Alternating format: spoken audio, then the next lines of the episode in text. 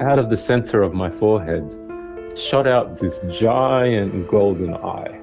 It was huge. And this golden eye, so it's coming out of my forehead and now it's looking back at me. I was confused. I thought, is that my eye looking back at me? Or is that God's eye looking back at me? Like, I, I couldn't get it. And then God just said, I am viewing your life through you as you. You and I are one. And then he sent me back. Welcome to the Spirit Sisters podcast. My name is Karina Machado, and I'm the author of Spirit Sisters Women's True Stories of the Paranormal.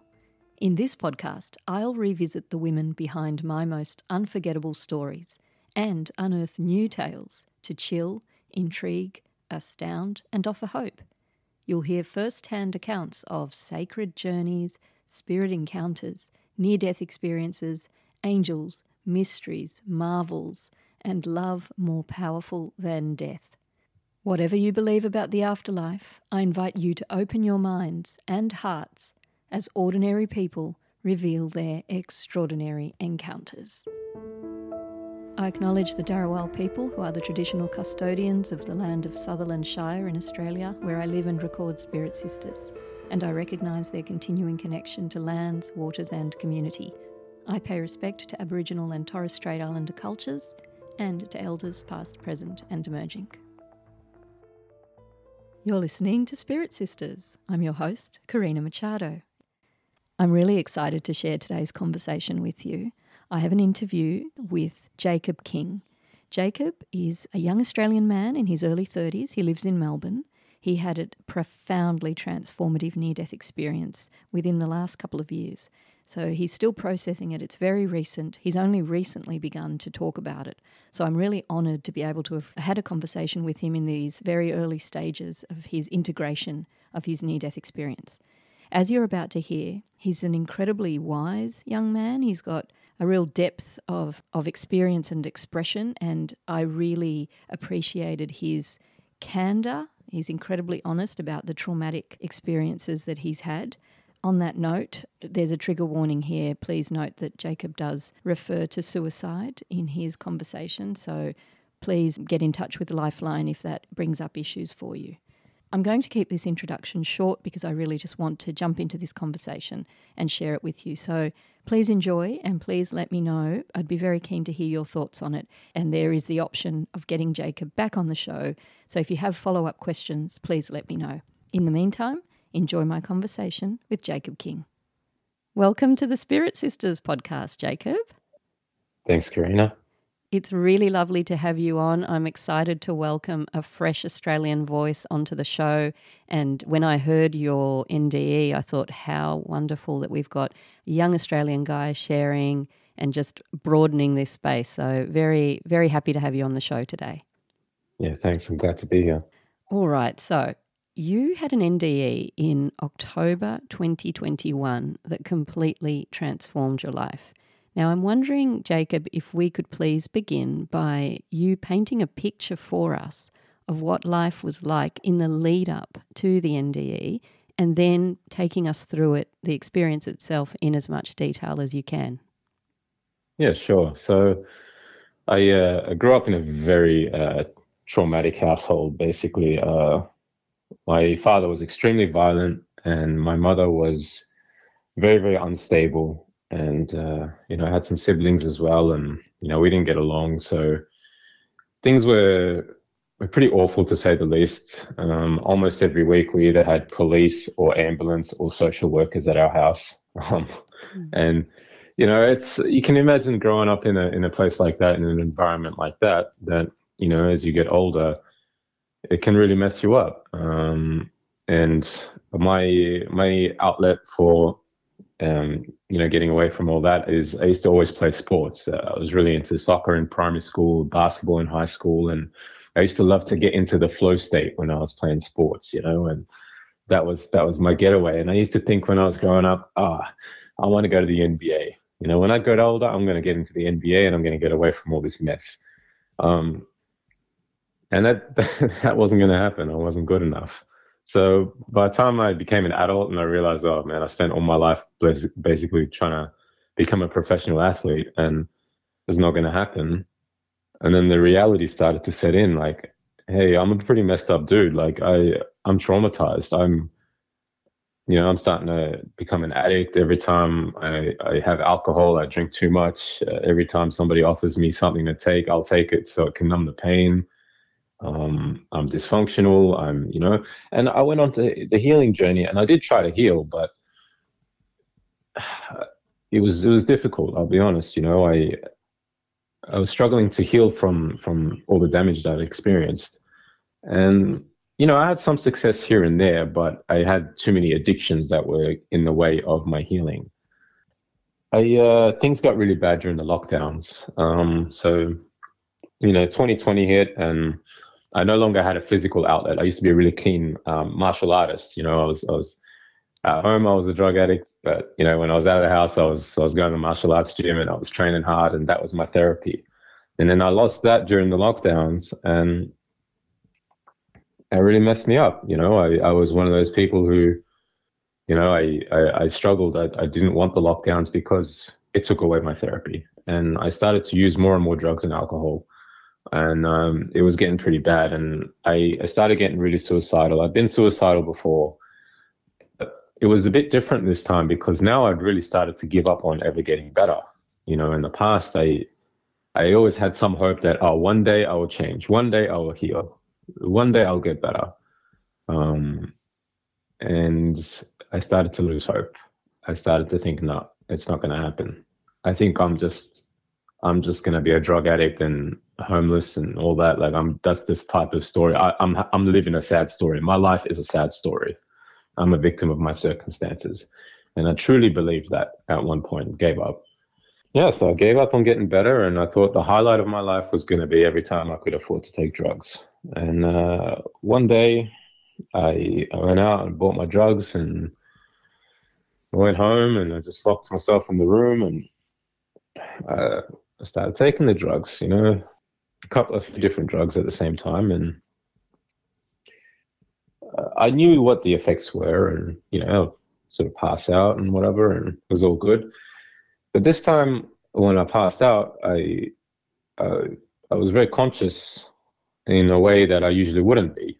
I was all of a sudden I'm in some dark space and I'm looking around and there's nothing there except me. I'm there by myself. And uh, I'm going, all right, what's going on here? And I start feeling this energy coming into this environment. I call this place the void because it's void of everything except yourself. And in this void, this energy started to come within. And I was like, oh, this energy is nice. Like it's very warm, it's very loving, it's very powerful. And this energy started to surround me and it was like my entire body was being embraced by this energy. So i still felt like i was in a human body in this place. I and i was just enjoying this energy and it just felt really nice. And and then i was like wow you know like this energy is so perfect. It's like it's like the the key in the lock that I was looking for, you know? I was like, oh, everything I was chasing on earth, uh, like every time I wanted to, you know, sleep with a woman or take a drug or get some money or buy a car, or like all those things that I was chasing, I was looking to scratch some inner itch. And none of it really worked. But now this does. And like if I can find if I can just spend time with this energy, I don't need anything else. And I was happy there. And I started to realize that this energy was very familiar. I was like, I've been around this energy before. And then I was like trying to scan throughout my life, like where where have I found this? Where have I spent time with this energy? And I scanned through my whole life in about one second, and I couldn't find it. And I kept scanning, and then I was able to scan before I was born, and I realized, oh, I spent time with this energy before I was born. And then I realized, oh, wait a minute, this is God. This is God's energy. Oh, and I was just amazed. I was like, wow, God is God is hugging me right now. And I remember there was a moment there where, you know, I realized this was God and I could feel the sheer magnitude of the power of this energy was unlike anything you could possibly experience on earth because it was like I remember feeling like this is the energy that gives life to all of the universes. All the universes have this energy running through them. And this energy is love. It's a, but it's such a strong love that it's intimidating. I was genuinely intimidated, but it was also love at the same time. It was kind of so I, I I felt like okay, I can either choose to be scared of this power or I could either fall into its love. And I had the choice to make. It was 50 50, fear or love. And I chose the love, but not by much. Honestly, it was 50 50. Is the, the it was genuinely very, very intimidating how strong this love was. And as I fell into this love, there was still a little bit of a slight amount of fear because you felt like you could dissolve. Um, if you think about when you hug somebody that you love very deeply and you really you hug them tight and you almost feel like you can melt into their arms. Imagine that but multiply that feeling over and over again. Like there's a point where you know you feel like you can pass out from how relaxing and you, you, you really feel like melting like yeah you're going to dissolve in their arms you know? And this is how i felt I, I genuinely felt like i could disintegrate in this love but i had to trust it because the other option was to be scared. And if i chose to be scared i think things would have gotten really really bad. So i just chose to trust it and just to love to be in this love. And when I took that decision, when I chose that one, God took me out of this void and I was somewhere else. And this other place that I was taken to was something that looked like space, very, very similar to space as we see it, you know, with all the nebulas and the beautiful colors and all of that. But it was filled with like millions and billions of lights. These little lights that had all these colors emanating from them.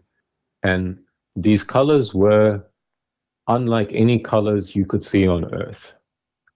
They were so beautiful that it was almost hard to look at because of how beautiful it was. If you've ever looked at a piece of art before and you're really amazed, you're looking at that art, okay, let's say you're feeling a little bit of awe, a little bit of astonishment you start multiplying that astonishment over and over and over again. There's a point in time where you are so astonished you're going to have a heart attack. That's how I felt looking at this art. It was too much. I felt like I was going to die from what I was looking at. It was that beautiful. And God started to, you know, he was gathering all these lights together and he was literally putting on an art show for me.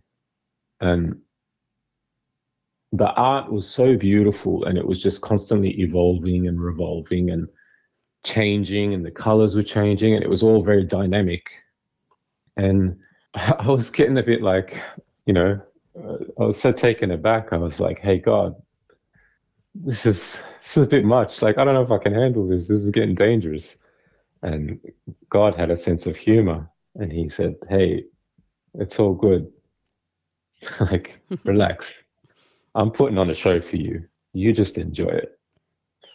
And I was like, all right, and I'll try. it wasn't easy.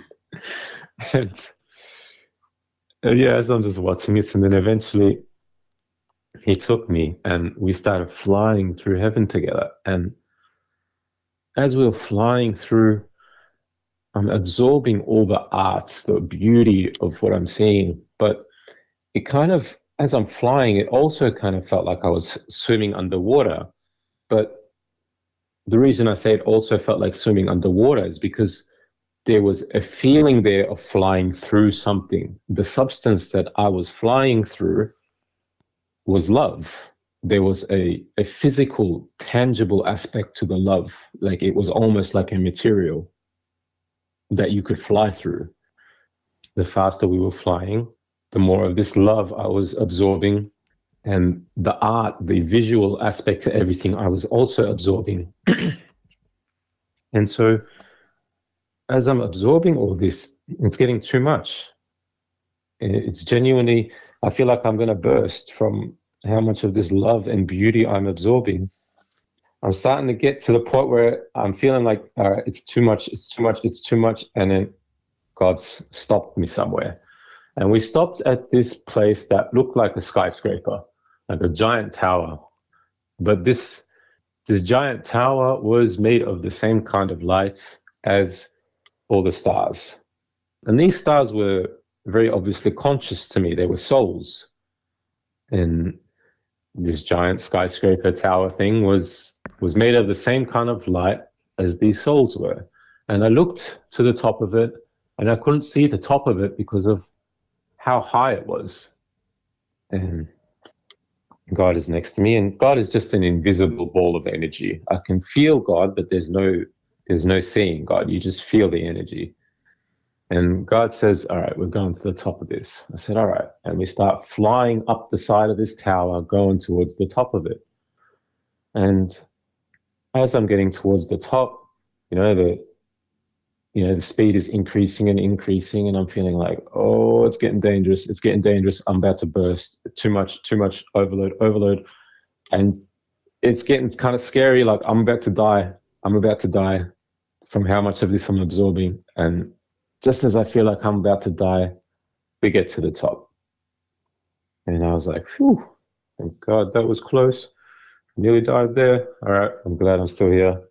And I'm at the top of this tower and I'm just like, all right, cool. Thankful to still be in one piece. And I walk to the edge of the tower and I look out.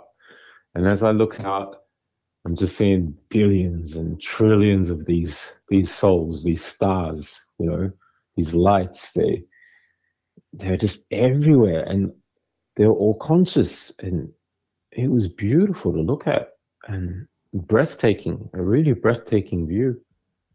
As I'm just there and I'm sort of, you know, catching my breath, and then God speaks to me vibrationally and telepathically, and and I was like, whoa, wait a minute, all right, wait a minute. I nearly died coming up this tower, and there's a lot more, but like if I go through that, if I fly through what you want me to fly through next, I'm gonna die for sure. For sure, I'm gonna die. And he just said, Yes. And I'm like, what? what do you mean, yes? Like, I wasn't expecting that answer, you know, and I had to think about it for a moment. And I was like, okay, God is very, very, very wise, very, very loving, very, very powerful, and so calm. And just very matter of fact about it. And I can tell, I can feel like he knows it'll be a good thing for me to go through that. But I have a fear of death now. Like, well, I'm going to die. But he wants me to die. Okay. All right. Well, why not? it's just like, who am I to argue with a being this great? If I'll just take his advice and I'll fly through it. Like, let's do it. I trust you, God and then God, like, he just picked me up, like, as if he picked up a paper airplane, and he just flew, just threw me, and I started to glide. And first, it was easy, I was like, "Oh, this is not so bad." And as I'm going through, and and the speed starts increasing and increasing, I'm going faster and faster, and and the love and the light and oh i'm getting to my breaking point again you know it's getting too much too much too fast too much and i got i was getting to that breaking point and i remembered that okay obviously god wants me to get past this breaking point so let's just see what happens and i got past that breaking point and what happened was as i was getting past that point i felt like the skin on my face started to peel off and the bones underneath it and the muscles and the, all these layers of human identification that had remained with me in this place all started to dissolve. And it felt fantastic. It felt amazing. It felt like taking off a very tight shoe, you know, and you just you can relax. And I realized that all this trauma that I had been carrying within me all my life were contained within these layers. And as the layers were coming off, I started to feel healed. So one layer after another is coming off as I'm flying through all these stars and flying through all the love and and then I start getting down to the final layer. And I knew there was only one layer left. And that's when I wondered, I thought, hmm, I wonder what happens now. Like when I lose this final layer, well, there's nothing left after that. Then I'm really dead. And I kept flying and flying, and I kept waiting for this layer to dissolve. And it wouldn't dissolve. It just it just was completely unaffected by what I was experiencing. I was I was confused. Like, what is this layer within me that won't dissolve, that just stays completely unaffected by what I'm experiencing? Uh, what is this layer? And then it's like God just stopped me from flying, and I was just instantly stopped, and He picked me up, and I was like a little grain of sand in His hand and he showed me what he was looking at from his point of view. And now I, I refer to God as a he, but God transcends gender. I could just as easily say she, but you know, I just it's just easier for me to say he. So keep that in mind. So God is looking at me, and I'm seeing from through His eyes. I'm seeing light, a white light, and this is the light, this was the final layer within me that would not dissolve and was completely unaffected by being in this place. And he said, No matter what you've gone through and what you will go through, everything you experience will fade away. This, this light within you, this is eternal. This will never change. Remember this. Remember who you are. And then he rolled me out of his hand, just like rolling a little marble, like a little tiny ball that just rolled out of his hand. And as he rolled me out of his hand, I joined with the rest of the lights.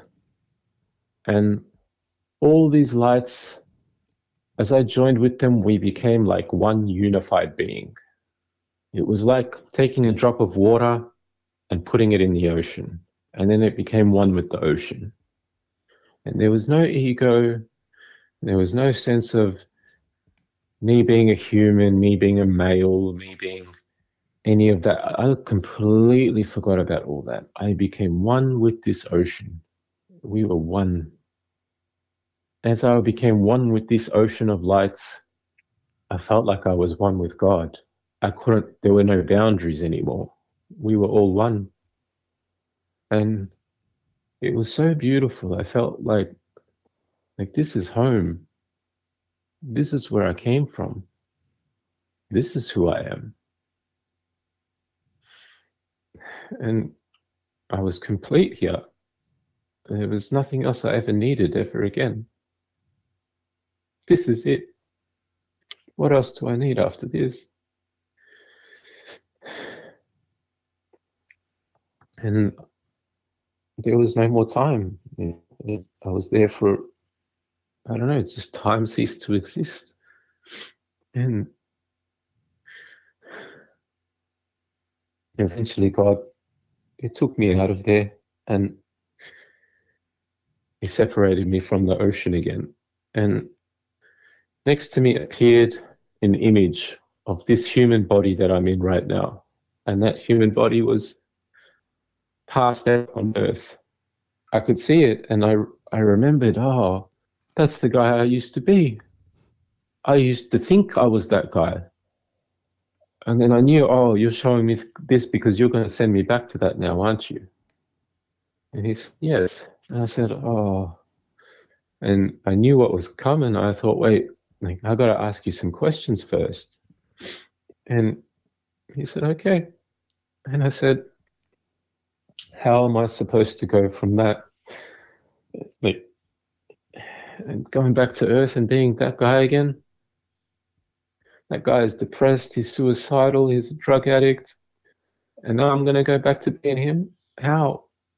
It's too much of a contrast. And he just said, It's okay. And when he said, It's okay, embedded within the vibration of that, saying, I'm, I don't judge you. I don't judge you for what you've turned into, the mistakes you've made, who you've become. No, I accept you exactly as you are. I don't judge you. I accept you. And that was very healing for me because I used to judge myself all the time. And you know, this religious version of God that I was taught about growing up would have sent me straight to hell. But no, when I encountered God directly, He's not like that. God understands why we become what we become, all the things we struggle with, all of that. He gets it. He gets it, you know? And I said, okay, but like when I go back to that, I'm gonna need to tell everyone about this. Because how can this place exist and I didn't know about it? I mean, yeah, I'd heard about heaven and that, but it's very different when you experience it directly. Like, I'm not going to be able to keep this to myself, but no one down there is going to believe me. And I thought, I thought about people that were closest to me. I thought about my cousins and my best friends and stuff. And I thought, can you show them this love that I'm experiencing right now? This energy? Can you can you share it with them? And then he said, Well, that's what you're there for. I was like, What? Me? How am I supposed to give them all this love? And he said, You can ask me for help.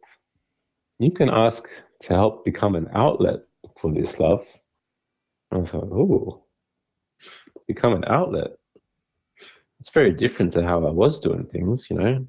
I was on earth, I was trying to do things with my ego and produce goodness myself and doing all that and trying to repair my ego and uh, like I like that. That's a good, you know, be an outlet for the love. So just let the love flow through me. Oh, okay. Yeah, I can do that. And I thought, but you know, God, like when I get back there and I have a feeling I'm just gonna go back to my old ways again. Like I'm gonna go back and be a human and think I'm a human and start taking drugs again and like I don't want to go through all that. Like I don't want to lose touch with you again. And then God said, But I am you. I said, What? How can you say you are me? You are so powerful and so amazing and there's no way that you are me. How? And it was like time stood still.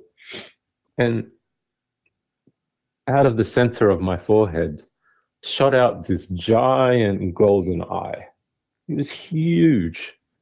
And this golden eye, so it's coming out of my forehead and now it's looking back at me. And I was confused. I thought, is that my eye looking back at me or is that God's eye looking back at me? Like I, I couldn't get it. And then God just said, I am viewing your life through you as you. You and I are one. And then he sent me back.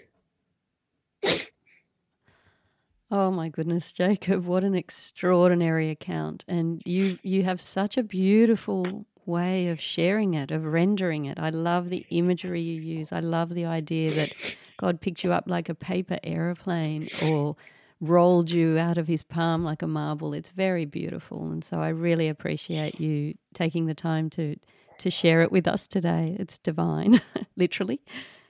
I have a few questions just from, I've been taking some notes as you've been sharing. And uh, one of the things I'd love to ask you about is you you scanned your life in a second, you said. Is this the life review that we often hear about in NDEs, or was it something different? No, I don't think it was a life review because I was doing something very specific myself. The life review that I hear from other NDEs is something that is shown to them.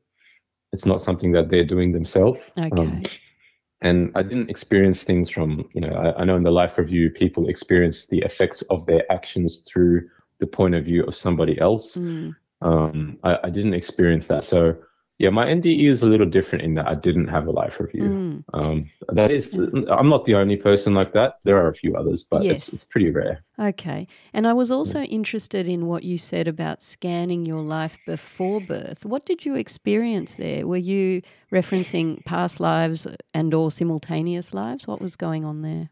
It was literally like that I was in some kind of heavenly realm and yeah, it's like a, a life between lives. Okay. I guess you can say. I, I, I remember when I was young that I did remember parts of my previous life. In my previous life, I was I could remember being an African American guy and stuff. And um, yeah, so I'm not I'm not saying like not saying anything about reincarnation now. I'm just saying that what I remembered was the life in between lives. And yeah, we I was just I don't know, we're just all there basking in God's God's energy. It's it's beautiful you know? It's it's really it's really amazing and so very different to what the religious people will teach you about you know hellfire and brimstone and all that. Um, no it was nothing like that. This was yeah like i said like the key to the lock. Like this is all we're really after at the end of the day. Um, and i got to experience that and it was it changed my life. And you talked about knowing that the ultimate choice is between fear or love. And it struck me that that well, first of all, I I um, read a, a spiritual text called A Course in Miracles, and you can essentially sum up the whole thing like that: that life is a choice between fear or love. That those are basically the only two emotions that we have, or the two states of consciousness, and we have to choose. And so it was it was really profound to hear that you experienced that in your NDE. But do you feel like outside of life, uh, sorry, outside of the NDE, when we're in our human, human, you know, flesh suit, that it's also a never-ending choice between fear and love? Yeah, it is, but it's so subtle because I don't know about you, but to me, when I hear the word fear, it's like, oh, you know, somebody holds a knife to your neck, that like that kind of fear. And obviously, we're not experiencing that all the time, but it's like maybe that's just because I'm a dude and we're not as emotionally intelligent as most women are, I think. But you know, to to me, it's like uh, fear is where you go to hide. Um, is the thing that makes you go to hide. Sorry, and we are hiding in our egos. And when we hide in our ego, we create separation. You know, you're Karina and I'm Jacob, and we're different. That's the ego. But after my NDE, like I come back and it's kind of like, Karina, there's a vibration and an energy flowing within you that keeps you alive. And that exact same energy and vibration is flowing within me and keeps me alive. And so we are being powered by the same energy. In essence, you are me and I am you. And we are one, just in different bodies. You could think of it almost like, you know, water from the stream in two different bottles. Well, we, we are the same, you know. And when we are identified with our egos, we are identified with the bottle that the water is in, rather than the water itself, which is all that really matters. That's where the fear is. And don't get me wrong, I'm not perfect. Like I still get into that sometimes where, you know, have a sense of separation and distance. And I'm still trying to work it all out. But there really is no difference. Like on a on an energetic level, there is no difference. And uh, you know, when you choose to be loving about it, and there is no no separation, things start to change. You know. So yeah, long story short, yeah, that's, that's there is a fear and love. Yeah. I love that analogy of the the bottles of water. I've never thought of it that way, and that really makes it quite clear, doesn't it? Mm. Uh, the other aspect of your experience that I so appreciated and, and just think is so beautiful is that the idea of creativity. So you described God painting an art show with all of the beautiful lights and just the the galaxies and everything that you experienced, which the beauty made you feel like you were going to dissolve.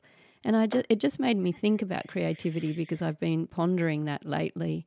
and how fulfilled I feel when I am creating and how important it is to create as a as a connector I guess to to the holy to the divine you know in the sense that I feel that creativity is holy and your experience seems to speak to that mm.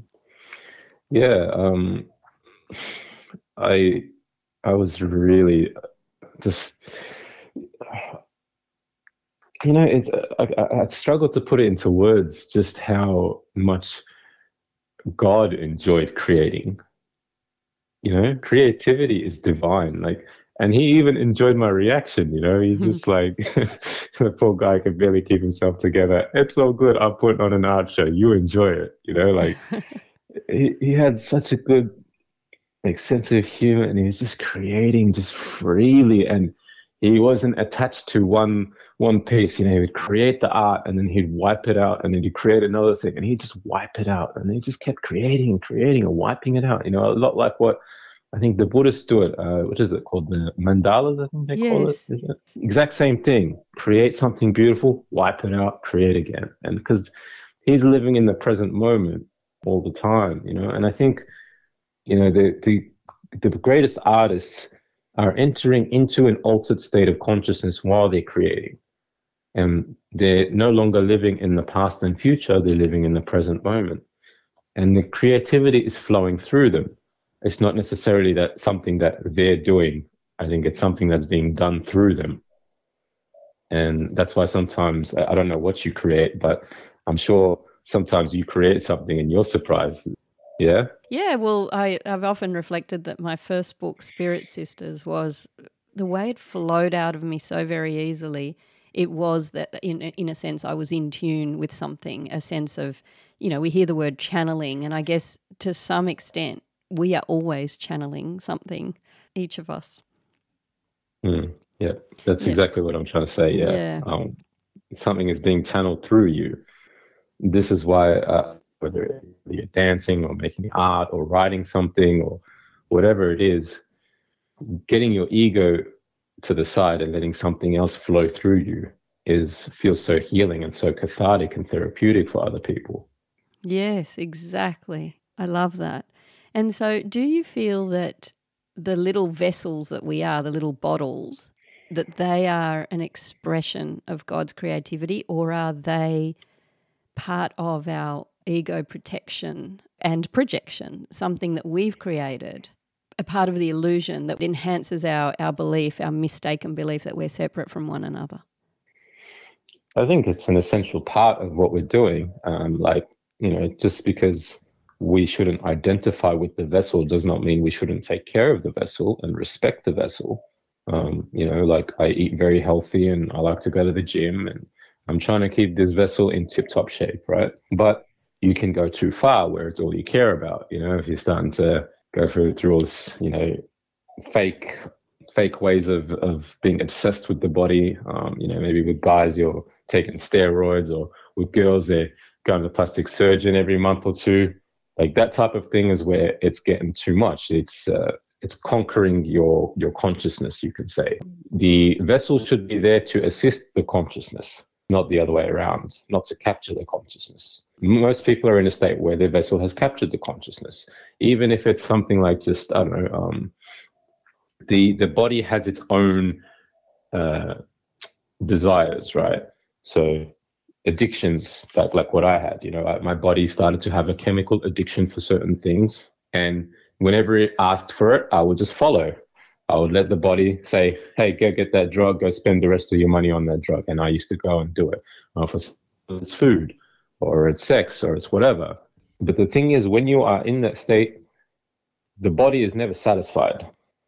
The body never says, "Oh, like thanks, I've had enough. I'm good now." Like if you get to that place, like you'll be there for a few minutes or a few hours, and then you're right back on the on the donkey again. Like it, it, it never works. But you get to a place where you're tuned in with the consciousness, the the essence, the divine essence within us all, and then you let that be the captain of the ship and mm. uh, and that's when you have the transformation and you're no longer like a dog chasing its tail you know you start to have wisdom and clarity and you start to see things as they really are with the consciousness but with the body with the, the and the ego's identification with the body, it's a mess and it's a recipe for disaster. And that's a disaster that the majority of humanity is experiencing right now. Yes, so that over identification with the body and the ego, and the the further we identify with that, the less we identify with that that spark of eternal light, which God mm. showed you in your experience, that last layer. Yes, that, exactly. Yeah, which was so it's so very beautiful how you yeah how you express that, Jacob. And actually, I've just realized here in my notes, you said I used to think I was that guy. So we think mm. we're that. We actually believe it and we forget the truth.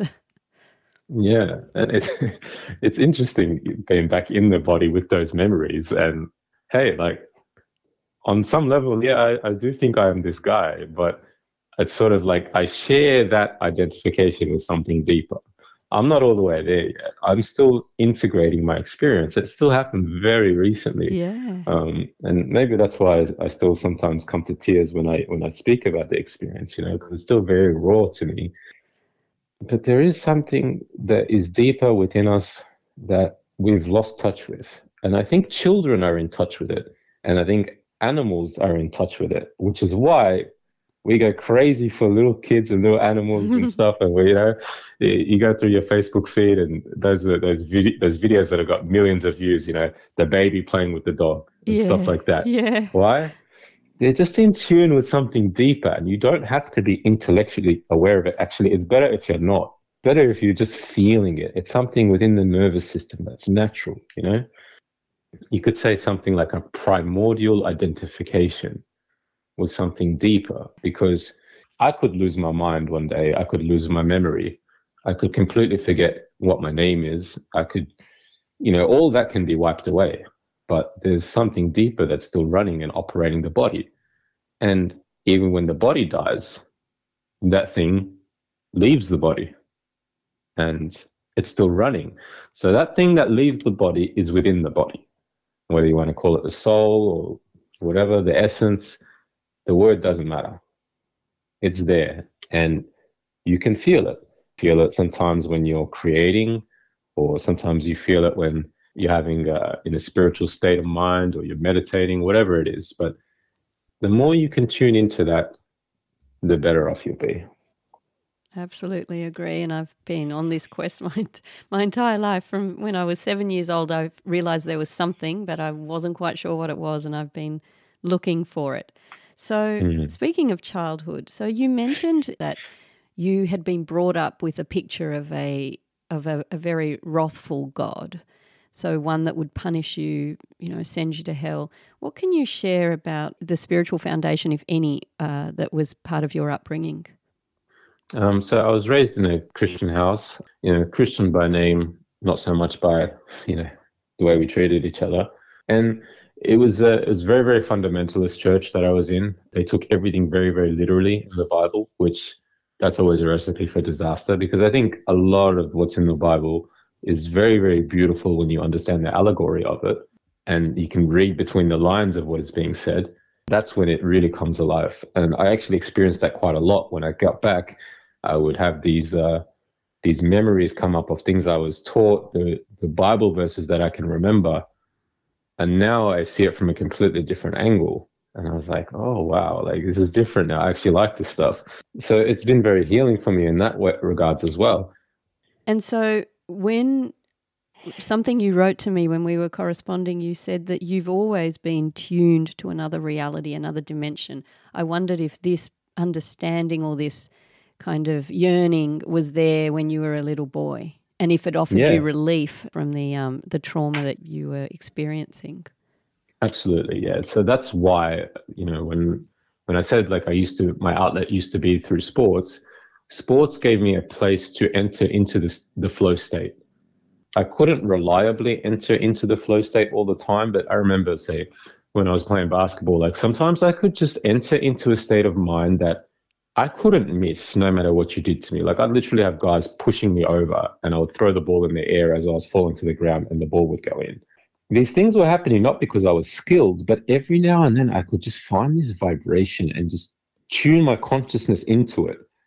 And amazing things could happen. But then whenever I would have like a big game where it really mattered and I was in my ego and I was like, hey, like I need to I need to win. I'm gonna dominate this game. I could never enter into that flow state anymore.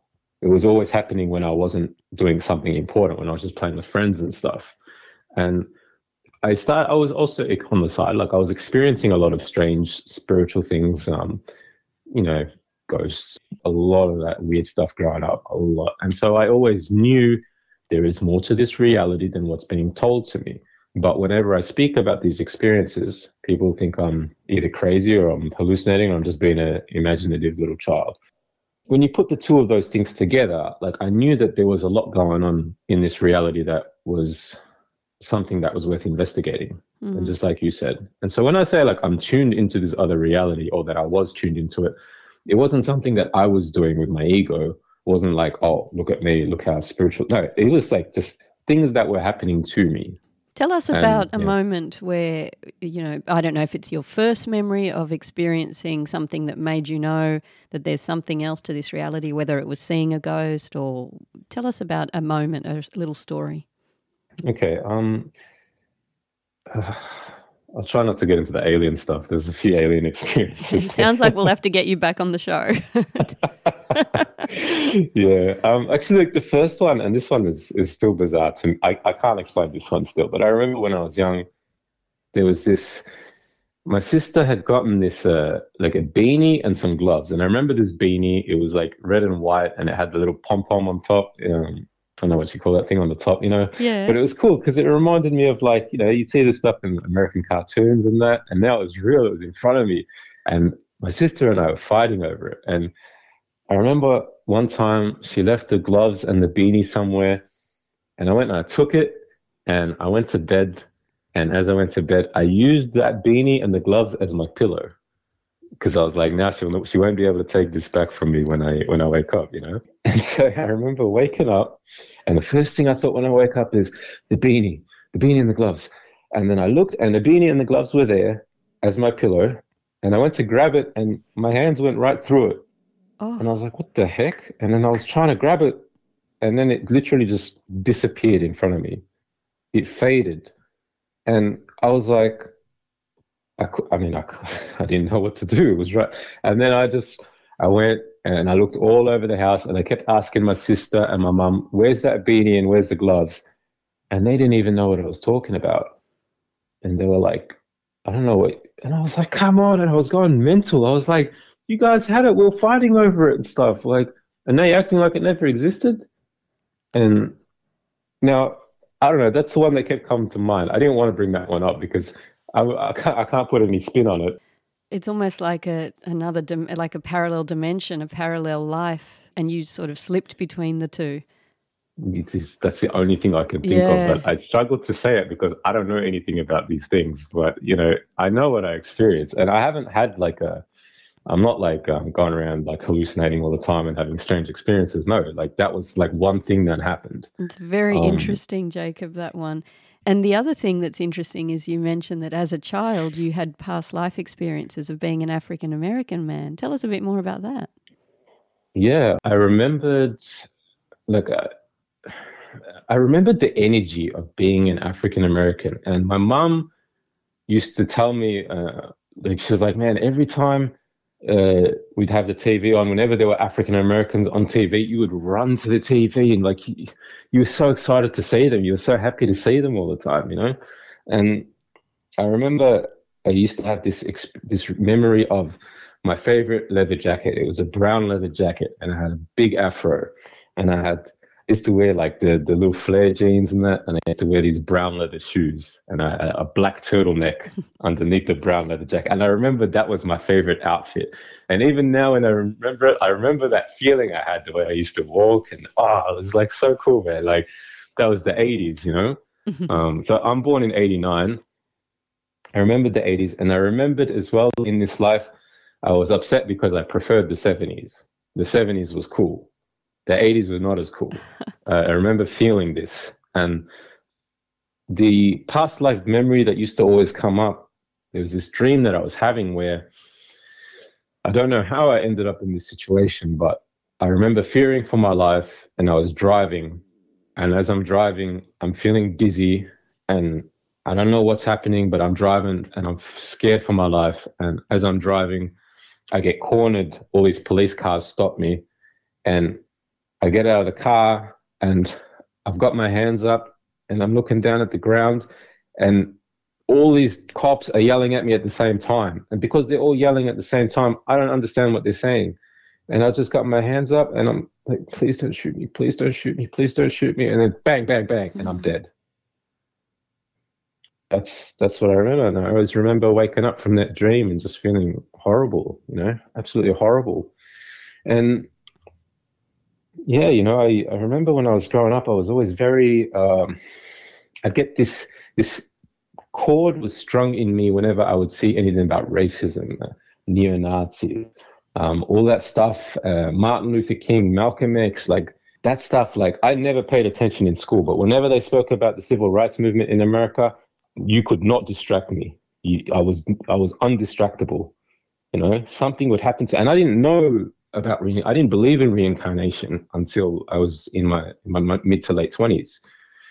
But I remember experiencing these things, you know, mm. and yeah, and then you know, there's there's other places that like you know people have experienced where like you've gone somewhere maybe or you've met someone for the first time and you know you've met them there's yeah. that deja vu you know these are common experiences mm. that that everyone's had so yeah and do you believe given your perspective of seeing all the beautiful lights and knowing that each of those lights represented a soul and that ultimately we are all connected do you believe that what we refer to as past life experiences might really be, just be an aspect of remembering that unity? You're picking up on an aspect of that unity? It's possible. Like I, I can't say for sure one yeah. way or another, but it's it's interesting if that was the case. Like, why would I be having uh, these specific memories? Yeah, uh, yeah. Like, why that resonance? Person? Yeah, exactly. Mm. Why the uh, resonance? Uh, mm. Not only that, but I have uh, looked into a little bit of the research on reincarnation, and the real fascinating stuff is when kids can remember specific person and they can give the details, but not only that, they have birthmarks associated with the death of that person. Yes, how strange. Yeah.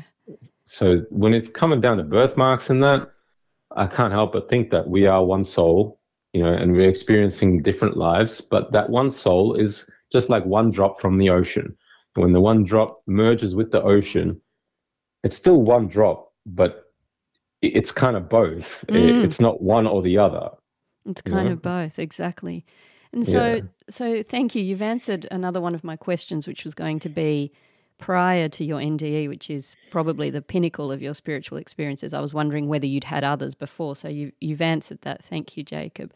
And I mm. wonder if, so thinking about the precursor to your NDE, what actually triggered it, I was thinking, was it the loss of hope that you you so profoundly described? Or was it a physical overdose of a substance? Because I've interviewed people before who've had NDEs, and I've even interviewed a lady who got to the brink of the NDE just through sheer grief and despair. So it doesn't even seem to be a physical thing that can trigger it, but the loss of hope that you mentioned, I wonder if you can reflect on that, on, on what took you to the point of going to the other side. Yeah, great, great question. I'm so glad you asked me that. Yeah, and you said it. It was it was the loss of hope. And the interesting thing is there is a very very uh, I don't know how you say it like the loss of hope and acceptance for what is was kind of the same thing. It was like for the first time in my life, I accepted myself as being a ruined human being. I was wrecked, I was ruined, and I was never going to get better. And I just accepted that this is now my reality. I'm not going to try to change it anymore. And it's the darkest point you can possibly get to as a human, right? At least in terms of, of healing and that, right? But the light always comes right after that. And accepting the reality of our situation without any pretense was something that I had experienced before in other ways. And I, it was always followed by an amazing experience that finally got me out of the hole I was in. Mm-hmm. And so, mm-hmm. yeah, I do believe the NDE had, I don't want to say it had nothing to do with the substances I was taking, but that was all a part of it. I was taking those substances because I accepted that that would be the height of my experience as a human was to take drugs to escape the pain temporarily. But I also accepted that I would always be in pain and that's it. I am what I am. That's mm. it. Would you say that acceptance of what is, another way to describe that could be surrender? Yes, 100%. And that's what I had to do throughout my NDE. I don't use that word that often because I've had a few people tell me they hate that word. so they, they don't like the concept of surrender. And I guess maybe that's just because they're in their ego still and the ego does not want to surrender. Yeah, the ego wanna... always wants to change. Yeah. That's right. Relinquish control. It will not. But yeah, surrender is is the I had to surrender to what was happening. And and because people don't want to surrender, it feels like like surrender to them feels like if you're driving your car and you take your hands off the wheel you know, and you close your eyes. Like that's how people feel in it. And to some extent that is what it what it what it feels like. And I'm not really at a point yet where I can teach people how to go through that in a in a safe way because you know, I'm still very early in this. I I, don't want to I'm not ready to really teach people uh, these kind of things yet, but I that one day I can be. So I just start with where I'm at, and where I'm at is just discussing my experience, and people can take from that what they're ready to take from it.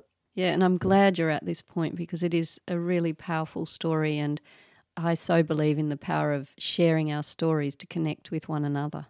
Mm-hmm. And yeah. just still on that subject of surrender, because again, in our correspondence, you mentioned that you're now very open to being a vessel to be used as needed. So it seems like this surrender process is ongoing for you, Jacob. Would you say? Of course, yeah. Um, you know, it's it's it's more important now than ever because now as I'm getting like a lot of requests for interviews and I'm telling my story and it's a very tricky time for the ego because the ego says, Hey, look at that. Oh, 100,000 views here. Oh, look how many mm. comments. Oh, everyone's saying all this good stuff to me. And then the ego wants to be like, Hey, look at that. Look at me. Like, and then as soon as I get into that state, I feel awful. Like, Uh, and I say awful, awful compared to what's within me. What's within me that is glued to the present moment and is just accepting everything as it comes. In there is peace. But when I'm in my head and I'm, I'm looking at all the, the views and that and the attention it's getting, like there's kind of like this anxiety that comes up, this tension, this stress that comes along with it. Not only that, I can no longer be an open vessel. I go from like when I speak, I feel like a lot of the time, the higher power, God, the universe, call it what you want, is speaking through me, but only when I'm open. But as soon as I'm in my ego, I'll say some something really dumb. and yeah, so yeah. And what about that beautiful kind of message that God gave you, or the answer, one of the answers to your questions? And uh, God said, "That's what you're here for: to share the love, to help your the people in your life feel that love." I wonder if you can reflect on that and what part sharing your story plays in that. Mm. It, it's not nearly as cosmic, magical experience when you're doing it here on Earth. It's pretty basic because we're we're we're used to being here on Earth. But it's very interesting how it happens. Like I'll give an I'll give an example. Was you know, one time I was at the gym and we have a steam room and a sauna in the gym. I don't like the sauna. I always go to the steam room. I just prefer it. And one day I'm going to the steam room and something just, that vibration within just says, not sauna, go to the sauna. And I'm like, all right, I'll go to the sauna this time. And then uh, I jump in the sauna. There's only one guy there. And then me and this one guy end up talking for like an hour, hour and a half. And, you know, I told him about my NDE and, you know, he was a, a former Catholic and, you know, I'm sort of, you know, long story short, like his life was was changed a little bit from the conversation we had, and he saw things in a, in a new way. And he was uh, he had a bad car accident, and he had a little bit of brain damage and stuff. So, you know, but I'm not judging him for that the way everybody else is. I'm feeling what he's feeling, and we're connecting on this vibrational level where we are the same person and I can see how healing that is for him.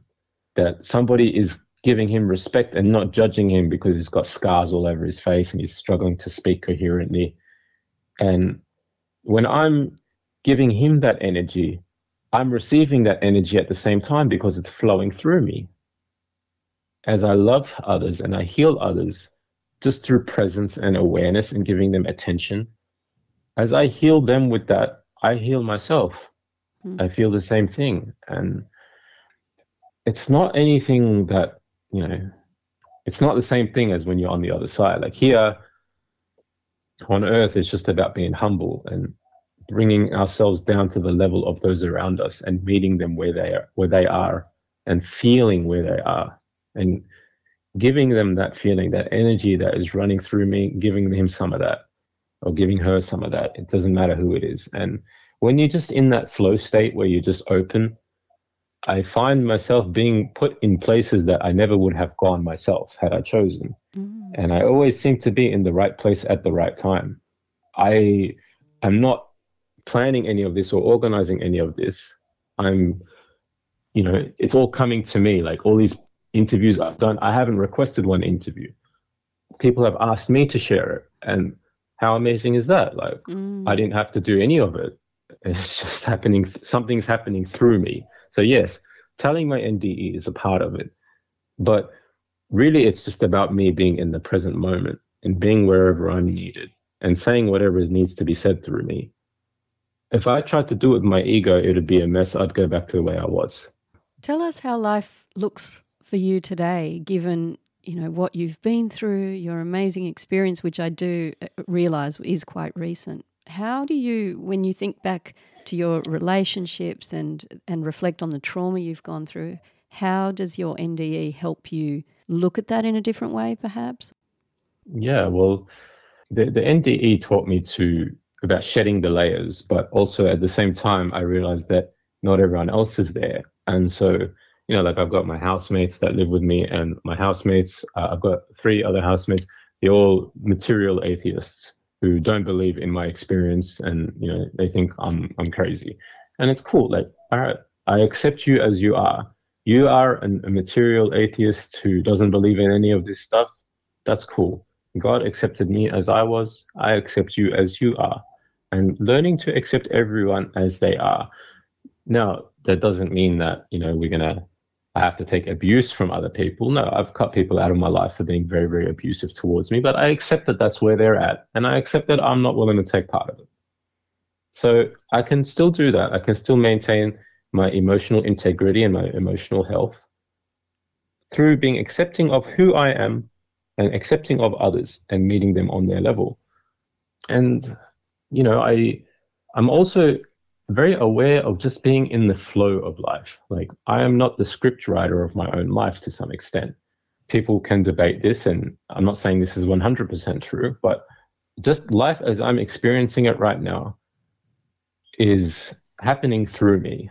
And when I allow it to happen through me, I can get through the hard stuff a lot easier because I accept it. I'm not applying resistance to it. And life is interesting. It's hmm. become like an interesting story since I started doing that. But before, when I was in my ego and resisting everything and hating everything, it was a nightmare, you know. But mm. in the past, I was never happy no matter what I got. You know, I had some brief success here and there, and, you know, I'd be temporarily happy for five minutes and then go back to being miserable. But, you know, so I went from being unhappy and unsatisfied no matter what I got to now where I'm pretty satisfied no matter what I get because my satisfaction is not dependent on anything external. It comes from within. And that place within me doesn't know how to be anything other than happy and satisfied and loving. It's that is its very nature. So I just tune into that and I'm all good. It's it's kind of a paradox, isn't it? Because you mentioned that we've got to be captain of our ship in a way, but at the same time, what I'm taking from that is be captain of the ship to the extent that you know you must surrender to the higher power in order yeah. to, to live to live the, your truest life. And well, all great truths are paradoxical. Yes, yes. And it depends on what lens you're looking at it through. So everything I say, you can see contradictions in it everywhere. And that's fine. It's when you can marry the contradictions and put them together, then that's when you find something. It's a lot like the yin yang symbol. When I'm saying that you have to be the captain of your own ship, I'm saying that in regards to not letting, not not being the dog chasing its tail, which is what happens when you're a slave to your body. Okay, so when you're the captain of your own ship, okay, but who's the you that is the captain of your own ship? Yes. It's not the ego. Yes, that's it. It's the soul within. But then the soul within is directly connected to God. It's an aspect of God. That's the drop of water that's re- removed from the ocean. So it's not really you. And that part of you is not a control freak. So, you know, it, it, does get complicated, as you're saying. No, but you do a beautiful job of, of clarifying it, Jacob. And I would love, um, I wonder if you've thought about writing a book about your experience. You know, I keep hearing that a lot lately. Um, as I was, when I was growing up, I loved writing and I always wanted to write a book and I just never knew what I was going to write on. And I thought, when I get older, one day I'll have something to write about. And that time will come. I'm still very early on in this journey. So, yeah. you know, eventually that time will definitely come. And uh, hopefully that, that book can do some good for other people. Indeed. And I don't want to let you go without asking you about intergenerational trauma. From your perspective as a near death experiencer, what are your thoughts on intergenerational trauma and how we can break the cycle? Yeah, it's uh, it's a hard one, you know, because my my parents uh, both faced intergenerational trauma and they dished it out on me, and I don't understand why why it happens intellectually. I don't understand, but all I know is that those who can take on that trauma and transform it are performing alchemy. They're turning lead into gold. So the people who I don't know, like the greatest artists and the greatest athletes and a lot of the people who are the greatest in their fields have a lot of trauma within them and they've transformed that pain into something good into something positive and they've made something beautiful with it. Um, and i think it's something that we do sign up for but i i mean i can't understand why some people sign up for it only to dish it out to others I mean, I'll be honest, I don't understand that. Uh, mm. why did my dad, you know, he got traumatized by his dad. So my grandpa traumatized my dad. But why did my dad sign up for that? I, I don't understand that. And I can't understand it because I'm not my dad. I'm mm. only me. And I think the fact that you are asking these questions, or if you're the audience and you're listening to these questions and listening to the answers, means that you are one of the people that is here to transform that trauma. It's pretty pretty amazing when you do it. Like it's it's awesome because you're turning lead into gold, and the more trauma there is that you transform, the more gold you have afterwards. And all my favorite people in the world, you know, whether I know them personally or not, are people who have transformed their trauma into something beautiful. What a wonderful answer. Thank you so much for that. I love that. And there's so much to ponder there. Now, what are your thoughts as we get ready to close on the phenomenon of the NDE itself? I mean, this is something that's been around since you know, humanity dawned, but however, over the last few decades, there's been this flood of stories. Do you believe that there's something going on at the moment in terms of the NDE story playing a part in, you know, you could call it an awakening of humanity? What do you think about that? Definitely. And I think it's had to happen because we are in an age of globalization and in this age of globalization, we're having a lot of friction with different parts of the world that do not get along. So the most obvious way I can show that is with religion, right? You know, we can all humans can get along with just everything until it gets to something like religion. The gender war is another. You know, there's a lot of people who are like, "Oh, I'm a man, I hate women," or there's a lot of women who say, "I'm a woman, I hate men." But then when you get to the uh, to the NDEs, you're getting to a place that is beyond humanity. And the only way to unify humanity is with the wisdom and the truth that is beyond humanity. So, you know, uh, you get religious people who have died and seen things differently, and then they come back. Like, you're not really getting any NDE people saying, this religion is the right one. You have to join this religion. Like, you don't get that in, in NDEs, really. You're not getting any NDEs coming back and saying, women are better than men or men are better than that. When you go into a place where you transcend gender, you transcend religion, you transcend your humanity. And when we can unify on that place of transcendence, and when can that can sort of infuse itself within the culture of the globe, and then this is going to help bring a lot of people together. And not only that, there's a lot of people with a lot of questions out. What am I? What am I doing here? What is the purpose of this life? Is there a God? Is there an afterlife? What happened to my child who committed suicide or who was murdered? Mm. What happened to, to my dad or my mom who just died? You know, there's all these questions. And I understand why people don't want to just trust these answers to, you know, 2,000 year old books and stuff. They want to hear from people who have experienced it today. So, yeah, it is an awakening. Mm. And I mm. think this is a part of the human evolution as a whole that we are sharing these stories and there are similarities within all of them. The NDEs, as different and as unique as each one is, they do not contradict each other. So that's pretty awesome. That is awesome. And you're right. I can see the power of the NDE when you look at YouTube and see that hundreds of thousands of people are tuning in to these accounts. And it, there just seems to be no end to the desire to hear them because it is like a reminder of home. Mm. Yeah, it is. It definitely stirs something within the souls of people who are listening to them.